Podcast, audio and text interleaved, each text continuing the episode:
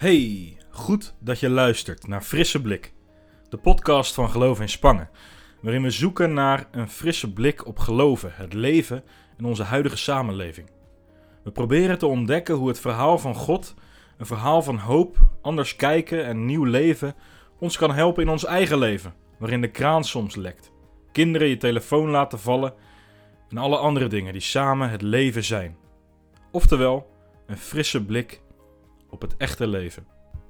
Vandaag werd bekend dat de bekende componist Ennio Morricone is overleden. Misschien ken je zijn muziek wel uit films als The Good, The Bad and The Ugly of Once Upon a Time in the West. Iconische films die al jaren hoog scoren in de lijstjes met beste films. In deze films, die zich afspelen in het Wilde Westen, zoals men zich dat in Hollywood voorstelt, is het vaak de good guy tegen een heleboel bad guys. En al kijkend naar zo'n film ga je automatisch voor iemand zijn. Je leeft je in. En dat maakt dat je soms schrikt in een film, geëmotioneerd raakt of teleurgesteld. Soms, bij de betere films, is het lastig om voor iemand te zijn omdat goed en slecht door elkaar lijken te lopen. De wereld is niet zwart-wit. Een vraag om mee te beginnen vandaag. Hoe ga jij om met dingen die niet heel duidelijk helemaal goed of helemaal slecht zijn?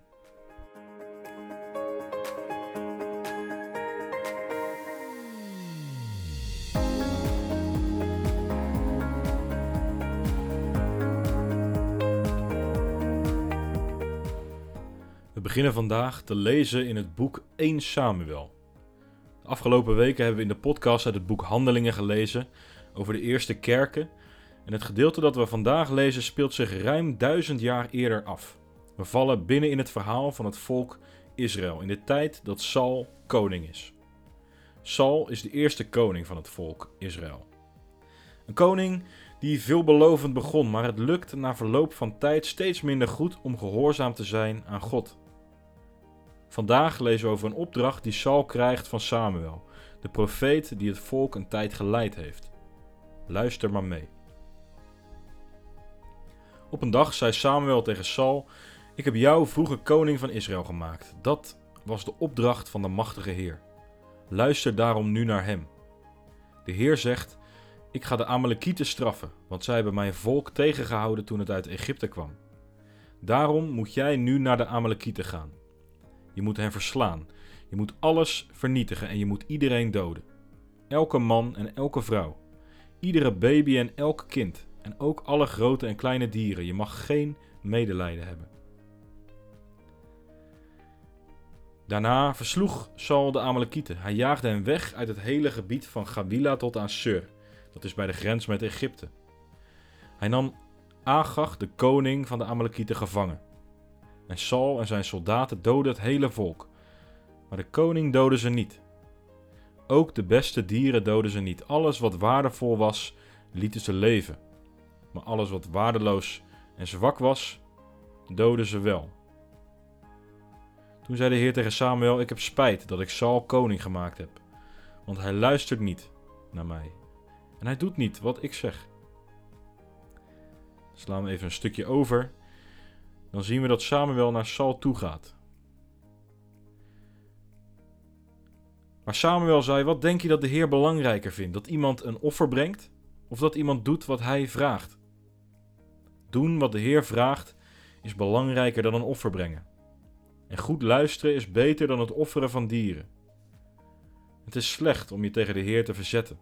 Net zo slecht als het voorspellen van de toekomst of het vereren van afgoden. De Heer wil niet dat jij nog langer koning bent, want je hebt niet gedaan wat Hij wilde. Ik vind dit een van de moeilijkste gedeelten uit de Bijbel. Het is een zogenaamde geweldstekst.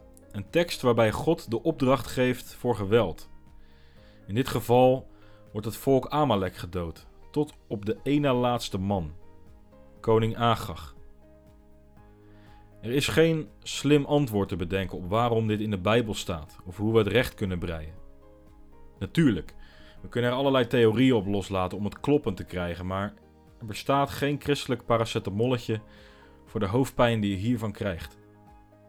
Hoe kan een God van liefde zoiets doen? Teksten als deze zorgen ervoor dat mensen zeggen: Voor mij hoeft dat geloven niet. Met zo'n God kan ik niks. En toch gaan we deze moeilijke teksten niet uit de weg. Het zou makkelijker geweest zijn om vandaag iets anders te lezen. Ik wil een poging doen om het gesprek aan te gaan met deze tekst. In deze tekst gebeurt iets dat wij lastig vinden. God die bevel geeft om een volk en al hun dieren uit te roeien. Saul volgt het op, maar geeft er zijn eigen draai aan. Hij spaart de koning en de beste dieren. Klinkt logisch, zou je zeggen. Smart thinking, Saul. Maar hier gaat Saul tegen God in.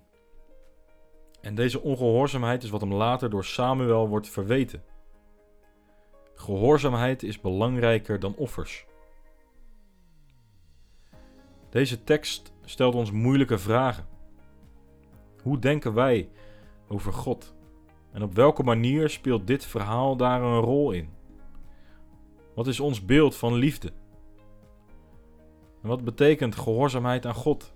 Juist in situaties waarin we zelf het stokje over willen nemen, omdat we denken dat er een betere oplossing is. Maakt God fouten? Ik wil je aanmoedigen om eens op deze vragen te kouwen. Bespreek ze eens met iemand en probeer ze ook in gebed te brengen. En dat is wat we nu ook gaan doen. God, het is verdraaid lastig dat deze tekst in de Bijbel staat. We weten soms niet zo goed wat we daarmee moeten. Geef ons wijsheid om deze teksten een plek te geven. Help ons om te leven zoals U het wilt. Amen.